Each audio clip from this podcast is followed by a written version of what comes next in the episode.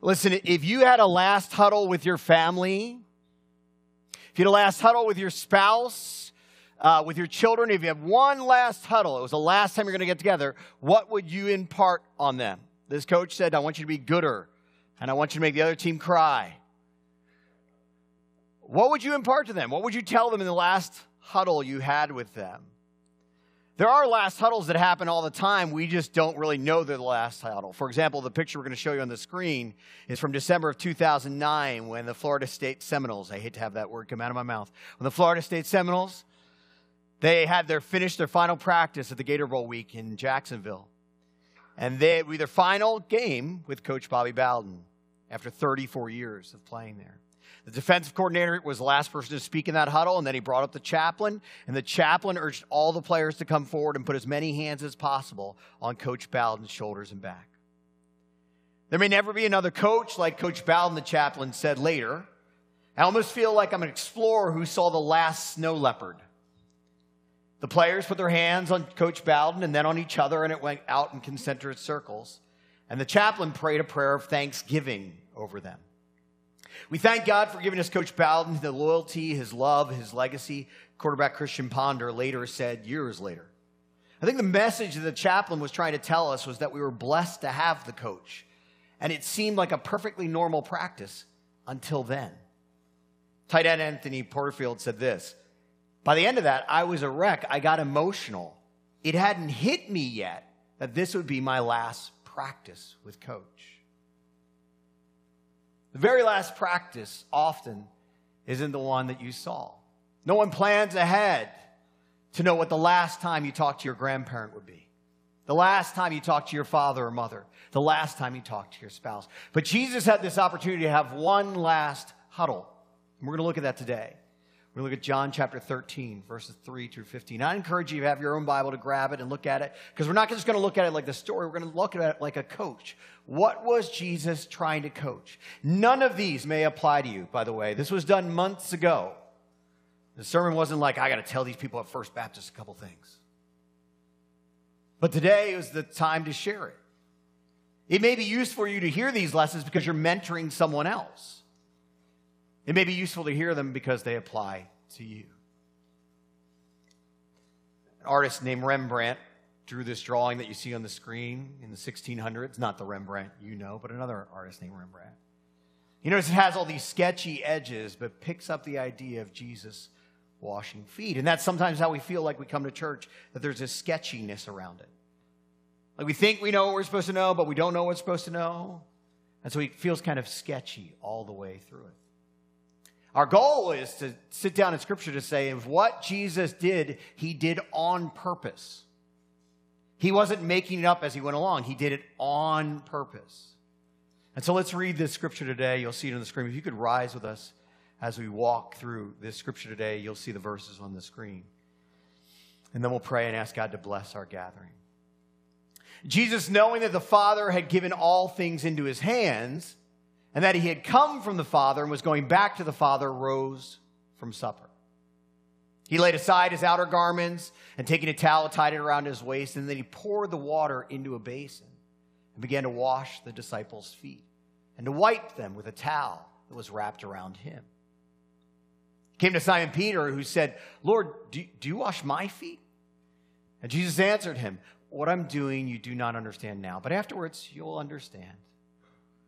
Peter said to him, You shall never wash my feet. Jesus answered him, If I don't wash you, you have no share with me. Simon Peter said to him, Lord, then not only wash my feet, but also my hands and my head. And Jesus said, The one who's bathed doesn't need to be washed. Except for his feet, he's completely clean. Then moving to verse 12. When he washed their feet and put his, on his outer garments, he resumed his place. And he said to them, Do you understand what I've done to you? You call me teacher and Lord, and you're right, for so I am. If then your teacher and your Lord have washed your feet, you ought to also wash one another's feet. For I've given you an example that you should do just as I have done to you. Let's pray together. Father, we pray that we would learn from your coaching. This plan you have that it would feed into our lives and then we would figure out maybe the plan you have for us as well. Bless us in this time in our word, that we would grow and prosper from it. We pray that in Jesus' name. Amen. You may have a seat. I'd encourage you again, if you have your own Bible or grab the Bible in the pew in front of you, keep you out. I like to write in my Bible when things come up. There's a couple things you may have missed. I want to bring some of you that are old enough, probably remember when in 1974 to 2000, uh, about 14, when Burger King had this plan called to have it your way advertise it. Have it your way. And then, you know, you can have it your way. All these advertisers. I looked this a couple weeks ago about all these advertisers coming at Burger King. You could walk in that place and you could have a burger your way. Here's the actual advertising premise. You have, this is what Burger King wrote, and it explains the generation you live in. You have the right to have what you want. Exactly when you want it. You are today's special. We may be the king, but you, my friend, you are the almighty ruler that we measure things by. Now, if you haven't bumped into people that live in that kind of world, we need to get you out of your house a little bit. But it's nothing new. Uh, Jesus did the same thing in the middle of his ministry. He shares this verse both in Matthew 7 and in Luke 11. He shares this verse we have on the screen. He says, What could I compare the people of this generation? What are they like? They're like children sitting in the marketplace, calling to one another. We played a flute for you, you didn't dance. We sang a dirge and you didn't weep. John the Baptist has come eating no bread and drinking no wine, and you say he probably has a demon in him. The Son of Man comes eating and drinking, and you say, Look, he's a glutton, a drunkard, a friend of tax collectors and sinners. Yet wisdom is justified by all her children. Look at that verse. I've been doing contemporary worship enough to know that the struggle that we have as we glorify God with new songs is the top of that verse. We did it to you today. The first song we played for you was slower than normal because we wanted people not to sing, but to confess. The second song we sang was faster than normal. You're probably going, wait, why am I singing so fast? That was the only fast song you were going to get. Because we don't believe worship is audience dependent. It's us helping you to worship by leading you. And we're not going to be the people that said, We played a sad song. Why didn't you cry? We played a fast song. Why didn't you clap? Nope we will just worship and leave it in your plate to do what your mouth and your heart says to do. And if during worship your mind says, I don't like this song, it's too slow, that's what you get out of worship. And during that worship, you say, I don't even know what's going on, but I'm just going to praise Jesus and wait till the chorus comes. Happens all the time. Like, I don't even know where they're going with this. Uh, he won't. He won't. It's okay if your worship is just three words out of the song. Jesus saw it in his generation say, well, all you're doing is begging to be entertained rather than to grow. Every tool you have has two sides to it. If I give you a hammer, some of you are really likely to put that nail in wonderfully. I give some of you the hammer, you're really likely to hit your thumb. Some of you, I give you a cell phone, you're really likely to use it to have podcasts that encourage your faith and scripture on there and a Bible on there. Others, it trains you. And whatever you say, it comes up as an ad, and you follow that rabbit trail away from Jesus into a world that says you can have it your way whenever you want it. And Jesus knew this was his last huddle before he sent these guys out to do pragmatist, pragmatist ministry. He talked to them one by one. He speaks to actually John from the cross. He gathered again after the resurrection, but they were just about ready to have the most traumatic event of their life. The guy they were following crucified and beaten up. He said, I have one last time. What do I show them? In a world full of activity, we often prescribe how she, people should respond. I played a flute for you. Why didn't you dance? I just told you my sad story, boss. Why aren't you crying? Spouse, I want you to respond this way. Children, you should respond this way. That only gives you short term and unsatisfying answers. Grab your scripture and let's walk through what the hurdles are that Jesus was walking through in the huddles. Here's the first thing that Jesus walked his disciples through, and I, I believe from the writing they only found out this later the incredibly revealing habit of impatience. These are people that have no sense of timing. And one of these may be you, none of them may be you. You may have to put these in your pocket and say, I'm going to bump into people like this, and I'm going to mentor them in this way.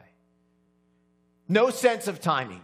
I measure my present without any perspective. I don't understand why my wife is mad at me.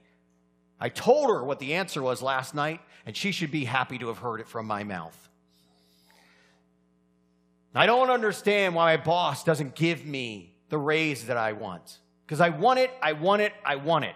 Sure, I take a little more vacation time than he wants me to. Jesus knew his disciples had no sense of timing. Look at verse 3, what Jesus actually knew. Jesus knew three things, and, and, it took everything in me not to lift my fingers when we're reading Scripture together. Because when I go through Scripture, if there's a certain idea, I just mark it off as a different idea. He knew three things, and these are fundamental to your walk as a believer. He knew that the Father had given all things into his hands, he knew that he had come from God, and he knew that he was going back to God. Do you know those things as a believer? Or you just kind of hear people talk about those things? Do you think that's actually your house that you're in? That is from the Father, and He can take it whenever He would like to. Do you think you own your family? That you made them? No, that's a gift of God. God made them and entrusted them to you.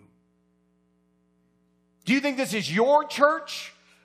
No, this is the Father's church and he will rise it up and cause it to fall as he deems fit. Jesus knew everything comes from the Father's hands. He comes to the Father's hands, and, which is the most disturbing thing, we don't do U-Hauls at funerals. When you are done with the legacy of your life, we will put a body in the grave. Nothing more. Jesus knew those things. He knew what time it was. He knew it was the last time he was going to be with these people. You have parents only a certain number of years to impact your children until they go out in the world. Is that your primary investment right now? Or are you chasing other things? You have grandparents only a certain number of years until those grandkids well, so, ah, grandma's fun, but she's kind of silly and into Jesus stuff too much. You have workers only a certain amount of time at that work until you walk out with a golden watch or whatever they give you. Do you know what time it is? The mark of immaturity is echoed in the words of people that walk into a place and say, You know what you should do? Or you know what they should do? Or you know what the church should do? what you have to do is in, reset that clock inside of you. Jesus knew it wasn't his stuff. He wasn't going to keep it, and he was going to leave them. You should, they should, the church should, immature people becomes his plan, his will, his way. And Jesus went right to the garden afterwards and showed him that. Right to the garden and said, If you can take this thing away from me, this plan kind of stinks. Me dying, me suffering. Lord, if there's any other way, any other way, but not my will. Your will be done. How are you with your timing? Because Jesus knew what time it was, therefore, he did the next effective thing. Here's the second thing he did he revealed this kind of wavering line of impurity that we have in the church as believers. We lose our sense of progress after you get bumping into church people too long because we know how to dress right. We know what words not to say. The other sins that are in the Bible, we just kind of push to the side. Those other verses, we just push to the back. As long as you come in and say, How are you blessed? And as long as when somebody says something weird to you, say, I'll pray for you. You're good to go. We have this wavering sign. We forget the progress that happens when sinners get saved. And we measure our neighbors without mercy while we measure ourselves with grace. The sins in those people need to be fixed. My sins are fine. Look at verse 4, the ending of that verse we just had up there. Jesus knew who he was, and you, you know what he did? He rose from the supper. I know that is shocking words. Carnal Christians that I speak to all the time tell me about how they're not being fed. I'm just not getting fed. And the truth is, they're not being used in the kingdom because they missed this last huddle with Jesus, because they never get away from the food. They never do ministry. They just stay there and feast and feast and feast. And when you feast, you get bloated and the food loses its flavor. It's only when you've been desperately serving and beat up by the world that you come in and a verse in Leviticus raises your heart just as much as John 3:16 because you're so famished for the word. Jesus left the food behind to see real change. Can you stop self-feeding to be a servant? It gets worse. I'm sorry. It gets worse. Look at the rest of verse 4. Then he laid aside his outer clothes and took a towel and tied it around his waist. The second thing we often hear in ministries most often is, I'm not being fed by this ministry. I want to be fed more. The second thing we often hear is, is hey, I'm just not comfortable. I'm not comfortable with that. And so Jesus says, You want to see uncomfortable? I'm going to get nearly naked. I'm going to take off everything that gives me honor on the outside. I'm going to take off my, uh, my outward clothes and I'm just going to wrap a towel around my waist. In order to be effectively used, Jesus had to be incredibly vulnerable.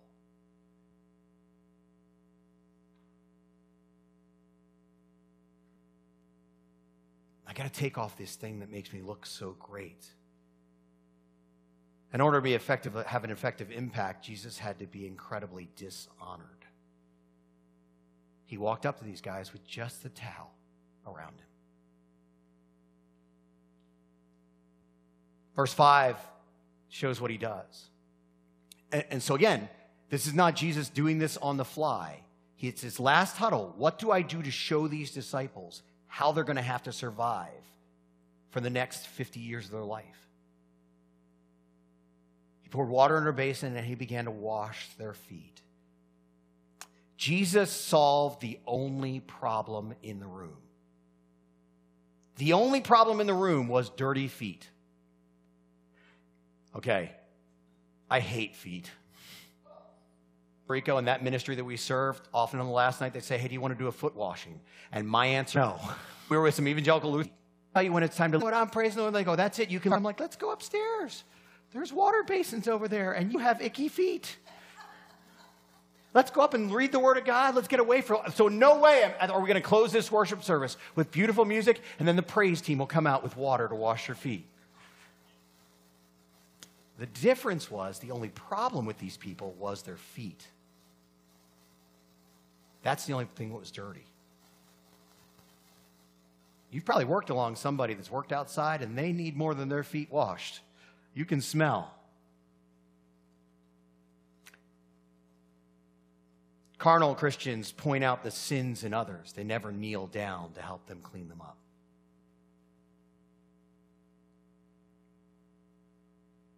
We hear the immature say all the time, and this isn't in church. This isn't a church sermon. This is, again, this is months ago that this is worked through. I hear people say that all the time. If I stood up, if I took charge and they listened to me, things would change all the time.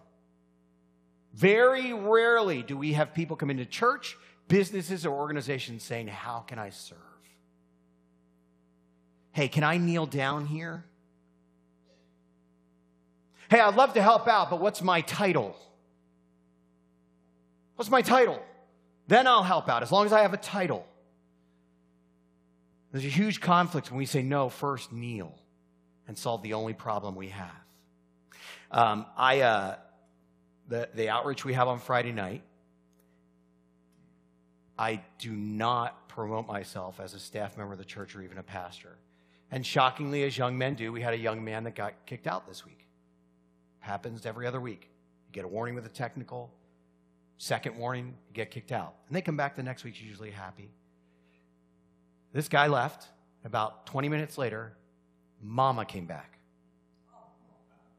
Mama came back, stepdad came back, older brother, who's only related through the stepdad, came back, and little kid came back. And I had to make a decision right there. Is my first conversation with them going to be, Welcome, my name is Pastor Sean. What's your problem? Or was I going to say, Hannah, good luck with the gym? Uh, no. Well, we're going to walk out into a little hallway and say, How can I help you? How can I help this kid to know that you can't just fight random people because eventually you're going to have someone bigger than you? How can I let this kid know that in the real world, when you talk back to an older adult, they may not give you a tech, they may pull out a gun. And mama, who first came in to fix me, suddenly saw that I wasn't there to get her kid in trouble. In fact, I wanted to come back the next week. She suddenly saw, and she lives within walking distance of this church, suddenly saw she had a partner in the neighborhood to raise her children. And halfway through, and I always do this halfway through, I never start out this way. I say, hey man, I don't need you to own these values because I'm a Christian and I love Jesus. I don't need you to own these values because I'm a pastor. Well, that was the end of it. The kid thought he was winning up until that point. Mama went, You talk back to a pastor? I was like, Oh man, he's getting spanked. Now he's getting spanked. Now he's getting spanked. Now he's getting spanked. You a pastor? I'm a pastor. Why don't you dress like a pastor?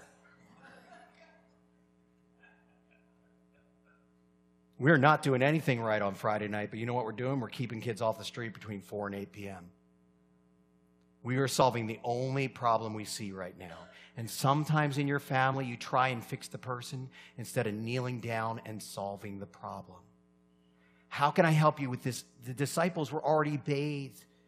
They just came to the meal and they just walked, and he said, There's only this one problem. I, and you know what? It requires me to kneel. Every church I've ever worked at has a pastoral job description that says, End other duties as necessary. We're joking at the first service. My duty this morning was to pick up a cockroach. That was the glory that God gave me. I've had other duties where I pick up trash, where I clean out toilets.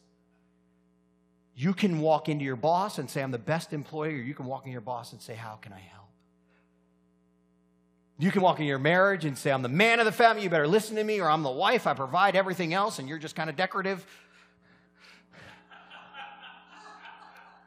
or you can say, How do we do this together? Are you somebody that points out the sins in others, or you're somebody that kneels by and solves the only problem? Here's a third one, really quickly. I'm sure this isn't you. The embarrassing boldness of the impetuous. I know you're not going to come back to church if I use big words. Okay. Impetuous. Just think of impulse control. Someone that just speaks whatever comes out of their brain. They're just an impetuous, they, whatever they say. No sense of place or permission. I speak my mind with or without permission. The next verse shows this. Peter had a problem with simply waiting his turn. We are talking about Jesus, the creator and sustainer of all things, the one to whom every knee will bow, every tongue will confess that he is Lord to the glory of God the Father. And he kneels in front of you and says, I'm going to wash your feet. And what does Peter said?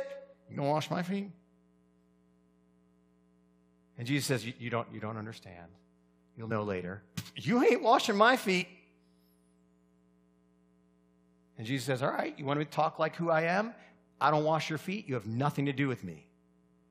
Normally, humans would stop there. Not Peter. Peter's the man of three times.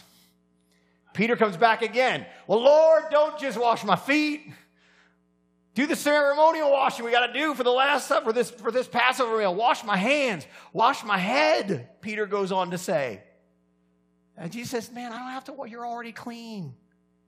The only thing that's dirty is your feet."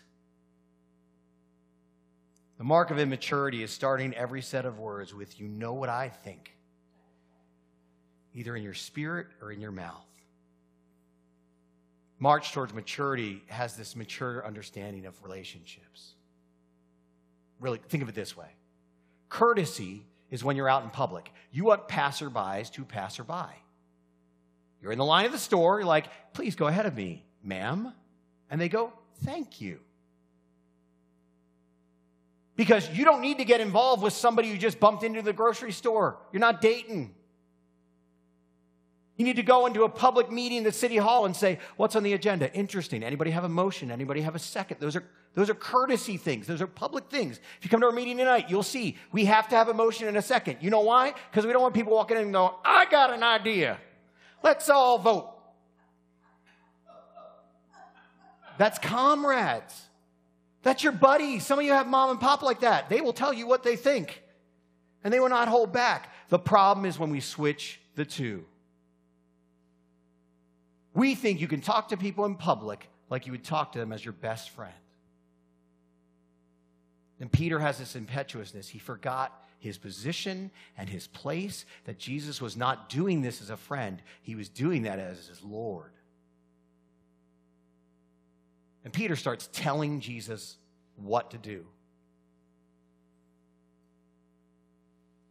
The convenience of technology in our hand, the comfort of our home, doesn't mean we have permission to speak the same way when we're out with people who haven't asked to be accountable or asked to be our friends.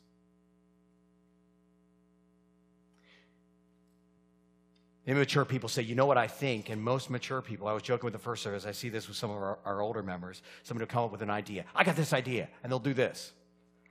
Hmm, interesting. Tell me more about that. Impetuous people will just start debating it as if you're best friends since high school. Well, I think that won't work because of this. Oh, yeah? Well, I don't think this will work for this. I don't think it'll work because that. And eventually,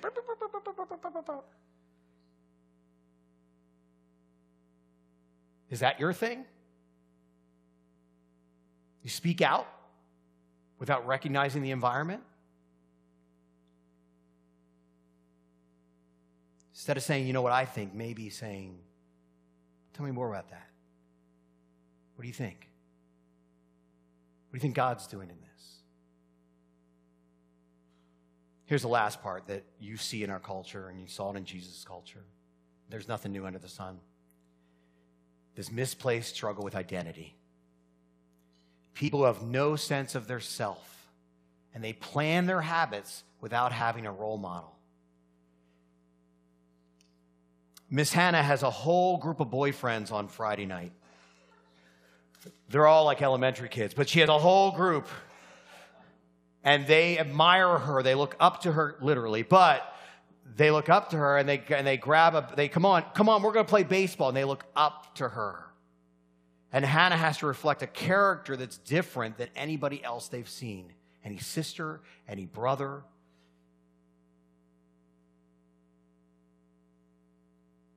When you imitate people you have to know their place. Look at the last verses here, real quickly. Jesus, after he was done kneeling, resumed his place. Verse 12 When he washed their feet and their outer garments, he resumed his place. Do you know Jesus' place? It is not a good friend that you get stories from. Jesus' place is he sits at the right hand of God the Father, from whence he will come to judge the living and the dead. He's the firstborn of all creation. He's the one that is and was and is to come. He got done serving, and then he came back to his place and said, You call me Lord and teacher, then act like it. One of the struggles we have is people needing to express themselves. Here's what I do. I got to wake up in the morning. I got to make sure I feel fully expressed by the end of the day. And Jesus was getting these guys in a huddle and saying, You don't need to express yourself, you need to reduce yourself. I got the plan, and I'm the leader, so let me take it. And it'll fully work, it'll work out the way that I want it to work out, and that'll be perfect. But disciples set Jesus in the right position eventually. Eventually because they were hanging out with him as teacher, and then they saw him risen and they see him as Lord. The constant struggle you will have if you're going to do servant evangelism and servant lifestyle and servant conversation in the church and out of the church is whether you feel you fully expressed yourself or whether you feel you fully exalted Jesus. You can find expression of yourself through exalting Jesus. But if your goal is to have my will be done, it will never be thy will be done. And his last huddle to get them together, he, he kind of said, Guys, I'm going to send you out. It's going to be really dangerous out there. How's your timing?